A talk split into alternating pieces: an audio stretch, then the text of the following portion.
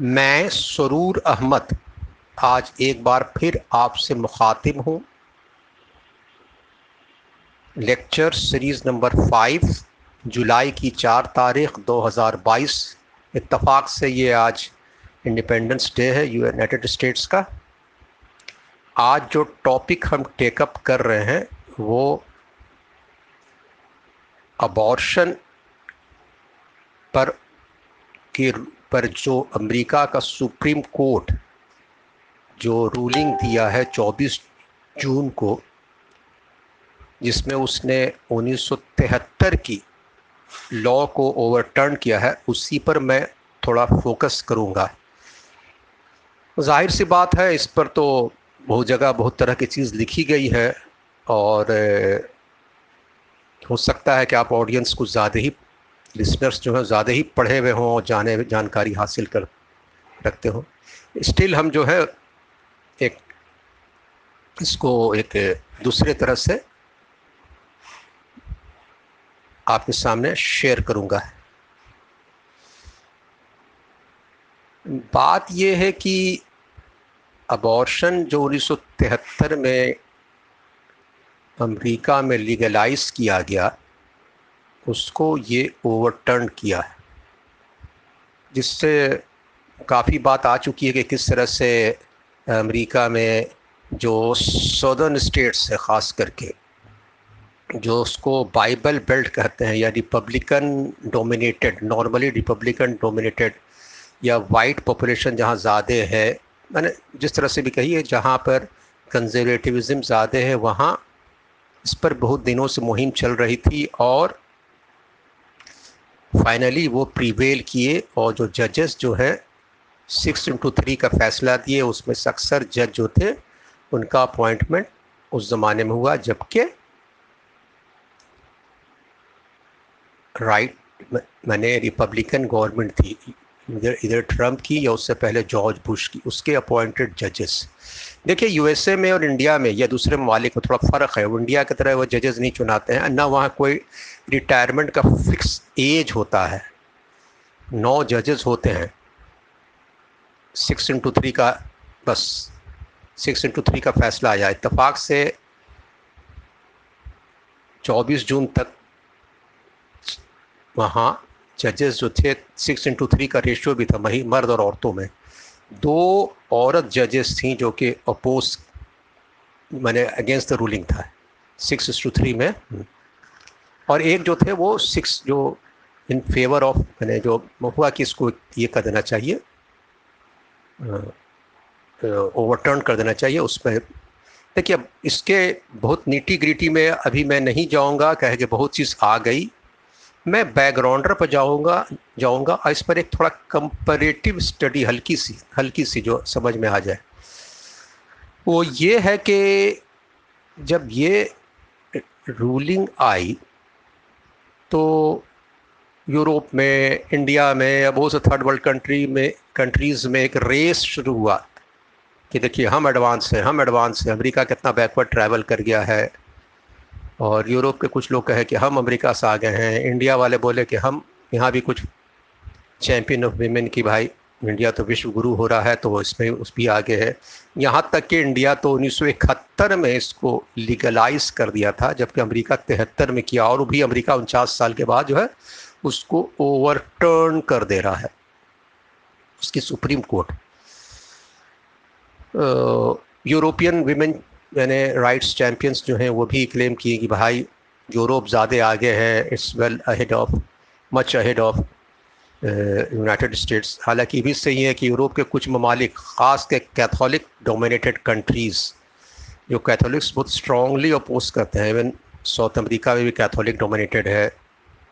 तो वहाँ बैंड मैंने अबॉर्शन इज़ स्टिल बैंड या उस पर किसी हद तक बहुत हाल में पाबंदी स्पेन में, आयरलैंड में बहुत हाल में पाबंदी या कंडीशनल किसी हद तक पाबंदी लगाई गई। आयरलैंड में तो 2012 में ऐसी दो दस साल करीब पीछे एक अजीब हाथ वाक़ हो गया था कि एक इंडियन ओरिजिन की लेडी, जो ख़ुद एक डेंटिस्ट भी थी, वो कुछ she was in family way उनका कुछ मिस कैरेज हुआ और चूँकि वहाँ अबॉर्शन का लॉ लॉ इतना सख्त था कि उनका आखिरकार उनका डेथ हो गया। उसके बाद बहुत हंगामा हुआ तो खैर कुछ वहाँ रिलैक्सेशन हुआ। स्पेन में भी जो कि कैथलिक कंट्री है, वहाँ भी लॉ चेंज किए। कुछ और कंट्रीज़ यूरोप के हैं, वो तो अमेरिका से पहले ही। बात देखिए अबॉर्शन कितना है, कितना नहीं है, क्या ये बैकवर्ड स्टेप है, या नहीं बैकवर्ड स्टेप है? हमारे यहाँ क्रेडिट लेने का score, to score brownie point. हम आगे हैं, हम आगे हैं। महिला को हम पहले दिया है, हम पहले दिया है। हम ज़्यादा राइट देते हैं, हम वोटिंग राइट पहले दिया है। ये सब पर ज़्यादा डिबेट होने लगता है, ना कि इशू पर एज सच अबॉर्शन इतना भी इशू नहीं, हल्का है कि इसको दम फ़ौरन ब्लैक एंड वाइट में कर दीजिए कि दम सबसे बैकवर्ड अमेरिका चला गया। और अमेरिका भी चला गया तो किस कंटेक्स में गया, वहाँ किस कानून, किस समाज में? आप एक एग्जांपल बड़ा अजीब आपको लगेगा। इंडिया की फेमिनिस्ट और अमेरिका की फेमिनिस्ट ये वुमेंस राइट ग्रुप्स अबॉर्शन पर इन लोग दोनों कंट्री में अपना अपना इस पर इंटायरली नहीं कहिए तो बहुत हद तक डिफरेंट व्यू रखेंगे अपने अपने कंट्री में। तो कही अरे अबॉर्शन तो है। अमेरिका में कहें कि नहीं, जो जो लिबरल डेमोक्रेटिक वैल्यूज़ वाले ग्रुप है, नहीं महिलाओं को राइट होना चाहिए। महिला शुड के उनको बॉडी पर उनका हक है। कंजर्वेटिव्स का दूसरा ओपिनियन है कि नहीं, उनके अपने आर्गूमेंट्स अभी मैं उसको डिबेट नहीं कर रहा हूँ। मैं इंडिया पर भी फोकस कर रहा हूँ। इंडिया में भी फेमिनिस्ट हैं। वो उन्नीस में क्या स्टैंड था? तो ज़ाहिर सी बात अबॉर्शन एज सच वो भी सपोर्ट की कि भाई इसको लीगल होना चाहिए। अब प्रोग्रेसिव होना चाहिए, इंसान को आउटडेटेड नहीं होना चाहिए और लेकिन ओवर द इयर्स इंडिया में स्टैंड चेंज करने लगी औरतें, जो ऐसे ग्रुप्स हैं। भैया क्या अमेरिका और इंडिया फ़र्क है, बिल्कुल फ़र्क है। अच्छा बुआ भाई का अबॉर्शन किस कंडीशन में हो? मैंने अगर नाजायज़ बच्चे हो गए हैं विक्टिम ऑफ़ रेप या समथिंग लाइक दैट तो हम क्यों कैरी करूँ?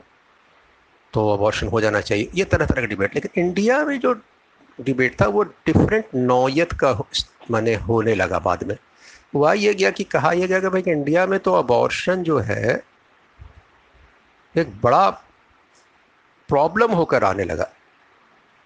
वो ये कि फीमेल फेटिसाइड मैंने अगर जेंडर डिटर्मिनेशन करने की टेक्नोलॉजी आने लगी मेडिकल साइंस में एडवांसमेंट आया तो बहुत सी चीज़ आने लगी। तो लोग फ़ौरन अपना करते थे, पता कर लिए डिटरमाइन कर लिया कि लड़का है कि लड़की है लड़की है तो अबॉर्शन करवा दो। ये तो बहुत अजीब गरीब चीज़ हुआ और उसका नतीजा ये हुआ कि बहुत ही फास्ट डिक्लाइन हुआ। जेंडर रेशियो में लड़कियाँ बहुत कम हो गई लड़का से पैदाइश में और बैलेंस गड़बड़ाने लगा। तो भाई फिर सख्ती से कानून बनाया गया कि भाई जेंडर डिटर्मिनेशन पर सख्त कानून बनाया गया। लेकिन उसके बावजूद भी ये चीज़ अभी भी इंडिया में फेवर ऑफ़ मेल चाइल्ड है, न कि फीमेल चाइल्ड काफ़ी फ़र्क है। ये बात अजीब आयरनी है कि इंडिया के जो डेवलप्ड स्टेट है प्रोग्रेसिव पढ़े लिखे केरल को छोड़ करके, पंजाब, हरियाणा यूपी इवन गुजरात वगैरह में जैसे कहिएगा बहुत पर कैपिटा इनकम और वेल ऑफ़ लोग हैं, वहाँ ज़्यादा इस सब चीज़ का एहसास हुआ। Preference for male child rather than girl child लड़का बॉय चाहिए उनको। तो ये तो बड़ा अजीब चीज़ हो गया भाई। अबॉर्शन की राइट दी गई थी, यहाँ तो ये हो गया। ये तो अमेरिका में नहीं हो रहा था, किसी और कंट्री में तो नहीं हो रहा था। तब इन्होंने फ़ौरन गोल पोस्ट चेंज किया, फिर अरे अरे, नहीं, ये नहीं, वो वो नहीं, ये। तो ये तो बहुत गड़बड़ा रहा। दूसरा ये पाया गया कि अबॉर्शन को या टर्मिनेशन जिसको कहते हैं कि इसकी जो termination of pregnancy medical termination of pregnancy act 1971 तो खैर तो हुआ ये कि, ये हुआ ये किससे हो रहा है, ये लगा कि लोगों ने कहने लगे कि भाई इसको तो आप इस्तेमाल कर रहे हैं पॉपुलेशन कंट्रोल के लिए भी। ख़ास उस ज़माने में तो बहुत और ये भी नहीं था बल्कि टेक्नोलॉजी धीरे धीरे आ रही थी, उतना ही नहीं था। डिफरेंट कंट्रोल करने के लिए ये भी एक, मान ये बन गया एक as a tool to check तो ये इंडिया में अब अबॉर्शन एक डिफरेंट चीज़ हो गया। यूनाइटेड स्टेट्स में डिफरेंस यूरोप में कुछ और कैथलिक ममालिक में कुछ और साउथ अमेरिका के इवन अफ्रीका के। बात अजीब लगी कैथलिक्स खास करके वो बहुत टफ स्टैंड अगेंस्ट अबॉर्शन होता है। और कंडीशनल वगैरह भी नहीं, ये वो वो बहुत ही, ये रहते हैं, वो प्रिवेल कर कर रही है। अमेरिका कैथलिक कंट्री नहीं है। अमेरिका ज़्यादातर प्रोटेस्टेंट लोग हैं, लेकिन एवेंजलिस्ट हैं, लेकिन वहाँ भी प्रोटेस्टेंट कहते थे प्रोग्रेसिव होते हैं, ये है, और और रिलीजन्स में इतना ये नहीं होता है लेकिन वहाँ दूसरी तरफ़ चीज़ें डेवलप कर रही हैं। तब मैं ये नहीं कहूँगा कि क्या है, क्या नहीं है। हम एक दूसरा इश्यू टेकअप कर रहे हैं। उसको टेकअप करना ज़्यादा ज़रूरी है, वो इसलिए कि वो कभी पिक्चर में नहीं आता है डिस्कशन में। और वो है लार्जर विमेन को अधिकार देने की बात। मैंने लार्जर मैंने इसकी, इसमें कैनवास में देखिए इसको। वुमेन के अधिकार, ये डिबेट ये डिस्कशन हम दे रहे हैं कि नहीं दे रहे हैं? वोटिंग राइट कब दिया? फ्रांस में उन्नीस जो सबसे पहला कंट्री जहाँ 1789 में रिवॉल्यूशन आया हो फ्रेंच रिवॉल्यूशन रिपब्लिकज़म और क्या क्या बात किया, वहाँ जो है ऑलमोस्ट इंडिया के साथ साथ आप वोटिंग राइट दे रहे हैं विमेन को। सारे वेस्टर्न कंट्रीज़ में बीसवीं शताब्दी के बाद, वहाँ डेमोक्रेसी थी तो बिल्कुल थी। लेकिन चंद लोगों को वोट देने का अधिकार था इनिशियल स्टेजेस में। डेवलप की डेमोक्रेसी का ग्रोथ कैसे हुआ समझना है। ब्लैक्स को नहीं थी स्लेब्स को नहीं थी विमेन को नहीं थी, धीरे धीरे धीरे धीरे हुआ। उसी तरह से आपको विमेन विमेंस राइट जो है, इसके बारे में कहते हैं और कहते हैं कि फेमिनिज्म और वुमेंस राइट ये सब जितनी चीज़ें हैं एटीन सेंचुरी क्लास में मेरी वुलस्टन क्रॉफ्ट जो उसको मदर ऑफ़ फेमिनिज्म कहिए या एटीन सेंचुरी के लास्ट में। तो ये सब जो चीज़ें हैं, ये चलता रहा मामला। लेकिन इससे पहले फेमिनिज्म बल्कि एटीन सेंचुरी का नाइनटीन सेंचुरी का, ये तो why nineteen century and then twenty century जो ट्वेंटी सेंचुरी गुजरा जस्ट क्या विमेन राइट पर रियली वो सिंसियर थे? उसको इंडस्ट्रियल रिवॉल्यूशन से क्या लेना देना? विमेन्स इमेंसिपेशन देखिए, बात यह है कि ये मैं नहीं कहूँगा, मैं तो कोट करूँगा और बात बताऊँगा कि इसको आज के कैपिटलिस्ट सोश, मैंने सोशल बैकग्राउंड में देखिएगा कॉरपोरेटाइज वर्ल्ड में देखिएगा और देखिएगा, पाप, बहुत प्रोग्रेसिव डेवलपमेंट और ये, वो दिस दैट तो लगेगा हाँ क्या बात है ये, वो। थोड़ा पीछे जाइए और जाना ज़रूरी है, इसलिए कि अगर नहीं जाएँगे तो प्रॉब्लम होगा। ये सब कुछ नहीं था, ये सिर्फ़ एंड सिर्फ़ जो है लोगों को हिस्ट्री का ये नहीं होता तो लोग उससे कैरीड अवे हो जाते हैं। ये वही वेस्ट है जहाँ के विच हंटिंग भी होता था। तो ईस्ट का भी वही हाल था। भाई विमेंस राइट के बारे में कोई बोस्ट नहीं कर सकता कि बहुत अच्छा था। लेकिन वेस्ट ये नहीं बोस्ट कर सकता कि वो ज़्यादा थे। और अभी तक ज़्यादा थे, बेहतर थे। वो मजबूरी और हालात और कैप कॉरपोरेट वर्ल्ड का कैपिटलिस्टों ने जिस चीज़ को इनको फ़ायदा नज़र आया, उस तरह से किया, दुनिया को लेके बढ़े। और उसी तरह से कह दिया कि यही ठीक है, यही प्रोग्रेसिव है, यही तरक्की किया हुआ है। जैसे नाइनटीन सेंचुरी में एटीन सेंचुरी के लास्ट से कहिए नाइनटीन सेंचुरी में इंडस्ट्रियल रिवॉल्यूशन आया। कहाँ आया? सबसे पहले इंग्लैंड ही कहिए, फिर यूरोप।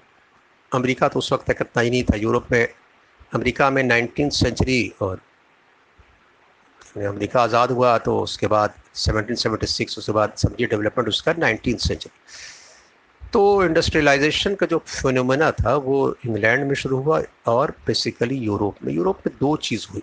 मैं जल्दी जल्दी समअप करूँगा। और वो ये हुआ इंग्लैंड में कि और यूरोप बाद में। अब वो बड़े बड़े लोग लिखे हैं उस पर। हिस्टोरियंस लिखे हैं इकोनमिस्ट लिखे हैं कार्ल मार्क्स भी लिखे हैं। फ्रेडरिक एंजल्स उनके साथ मिलके दास कैपिटल में लिखा गया है। आज आपको हवा में उड़ा दिया जाए वो डिस्कशन लेकिन वो हवा में आप नहीं उड़ा सकते हैं क्योंकि वो बहुत सॉलिड आर्गूमेंट है। आप किसी को कोई मतलब विमेन विमेंस राइट या वुमेन्स इमेंसिपेशन पर नहीं था। बात ये थी कि जब इंडस्ट्रियलाइजेशन होने लगा और साथ साथ उस ज़माने में यूरोप कॉलोनीज एक्सपैंड करने लगा और इंडस्ट्रीज़ आई तो हुआ ये कि कुछ काम, लेबर की बहुत ज़रूरत पड़ी।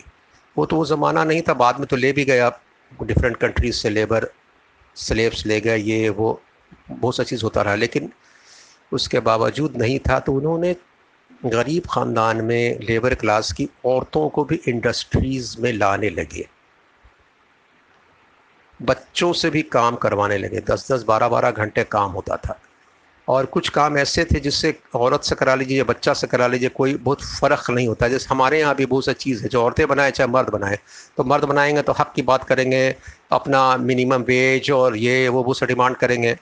जैसे मैंने अगरबत्ती बनाना, बीड़ी बनाना, बहुत सी चीज़ होती है ना घर की, पापड़ बेलना, बिंदी बनाना, ये सब चीज़ इंडिया मैं इंडिया में बात कर रहा हूँ। इसी के कंपेरिजन यूरोप में छोटी छोटी चीज़ें घर में कॉटेज इंडस्ट्रीज़ जिसमें औरतों की ज़रूरत आती ये लोग बहुत एक्सप्लॉयट करते थे और बहुत कम दामों पर उनको ये करने लगे।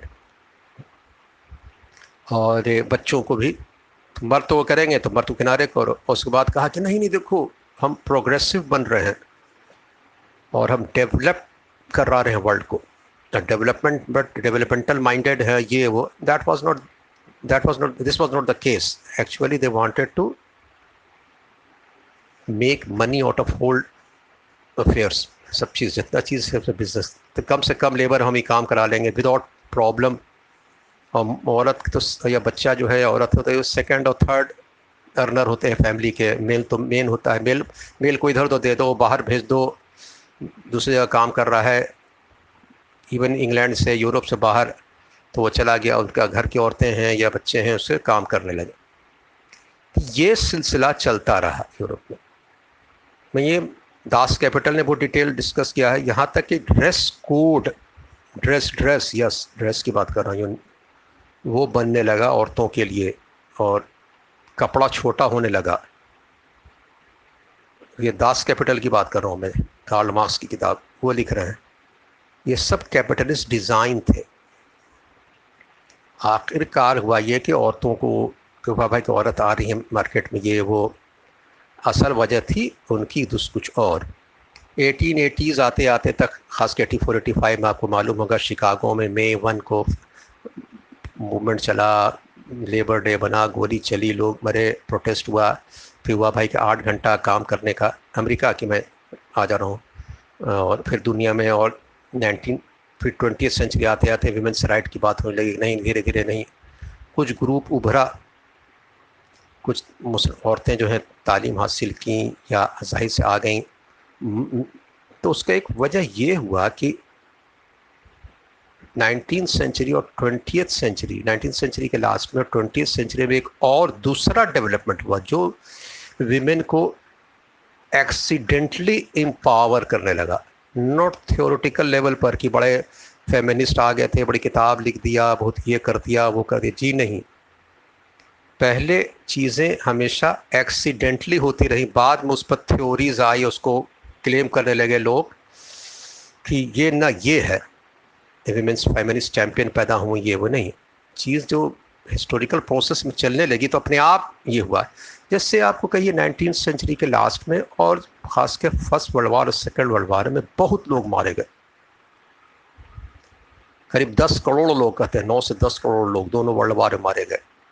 तो ज़्यादातर कहाँ मारे गए? एट्टी नाइन्टी परसेंट लोग कहाँ के मारे गए? यूरोप के। ज़्यादा कौन मारे गए? मर्द मारे गए बैटल फ़ील्ड में।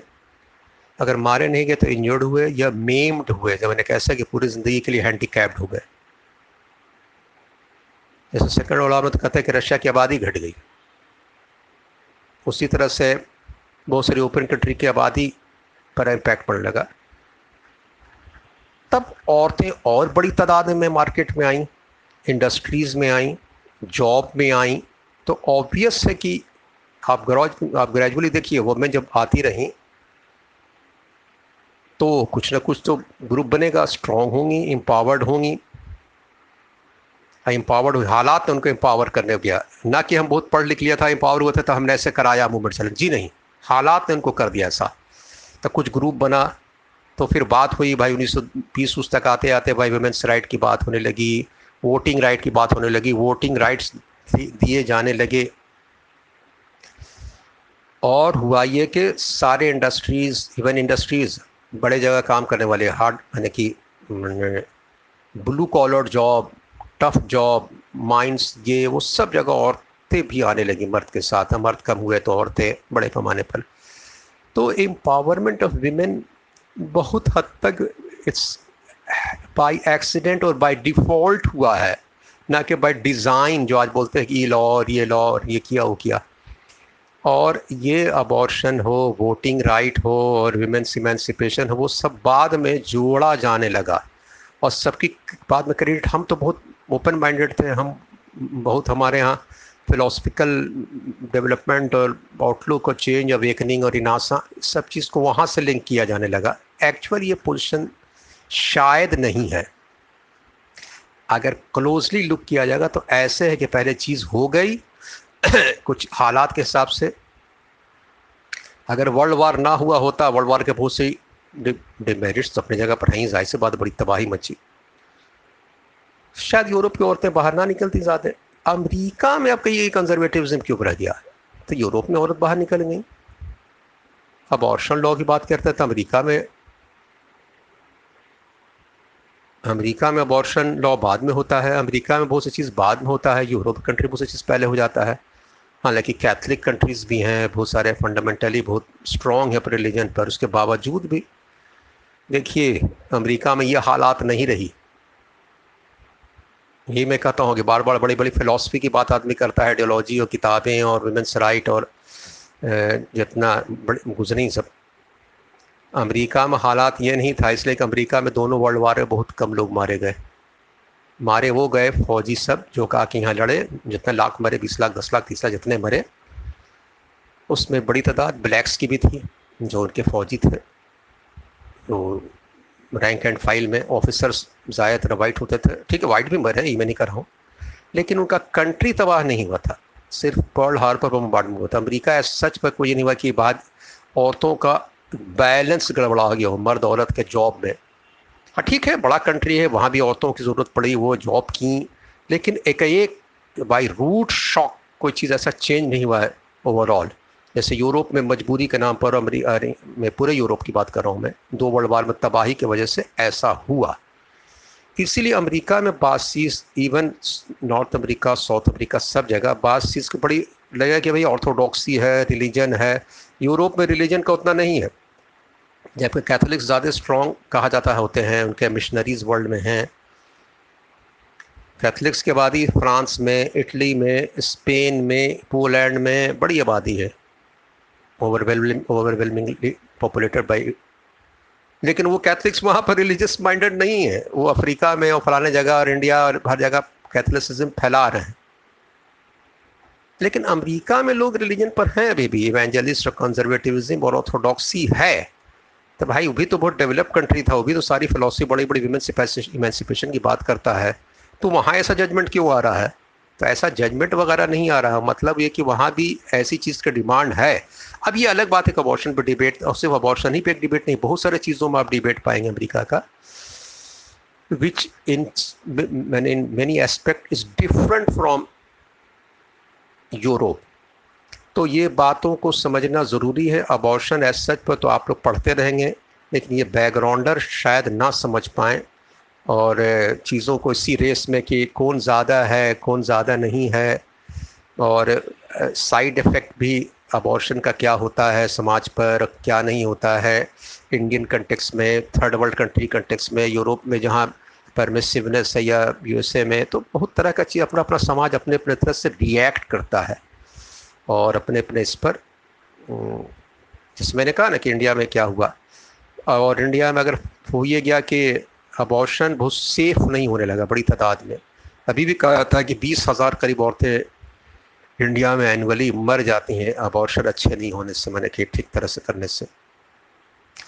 तो मैं इन्हीं सब बातों के साथ अपनी इससे लेक्चर को ख़त्म करता हूँ। मैं एक चीज़ और ऐड कर देता हूँ। वो ये कि मैंने इससे पहले से पहले एक डायनेस्टी पर दिया था। तो चूँकि मैं बता देता चाहता हूँ कि डायनेस्टी में जो मेरा लेक्चर था तो उसमें हमें, हम तो कुछ पढ़ते हैं नहीं because I can not read due to vision vision problem तो हम तो सोच सोच के बोलते हैं तो उसमें एक हो ये गया था कि मैंने बहुत से एग्ज़ाम्पल दिया कैनेडीज़ का फैमिली का कि कैसे कितने लोग रहे हैं एम रहे प्रेसिडेंट्स रहे एम्बेसडर्स रहे, और डिफरेंट पोस्ट पोजिशन से मेयर्स रहे। शिंजो आबे शिंजो ऐप का कैन इंडिया के अलावा कंट्रीज़ का। मैं एक भूल गया था जो आपको बता दे। रहा हूँ कैनेडा के जो ही प्राइम मिनिस्टर हैं जस्टिन ट्रूडो इनके फादर भी ट्रूडो जो थे, वो भी प्राइम मिनिस्टर थे। तो यूरोप में यूरोप में अमेरिका में हर जगह डायनेस्टीज़ का जो रोल था तो मैं बस एक पॉइंट आउट कर दे रहा हूँ कि मैं शायद इसको भूल गया था। मैं इन्हीं अल्फाज के साथ अपना लेक्चर ख़त्म करता हूँ और नेक्स्ट बार फिर मिलूँगा। कुछ एक नए टॉपिक के साथ सुनना ना भूलेंगे। Thank you very much.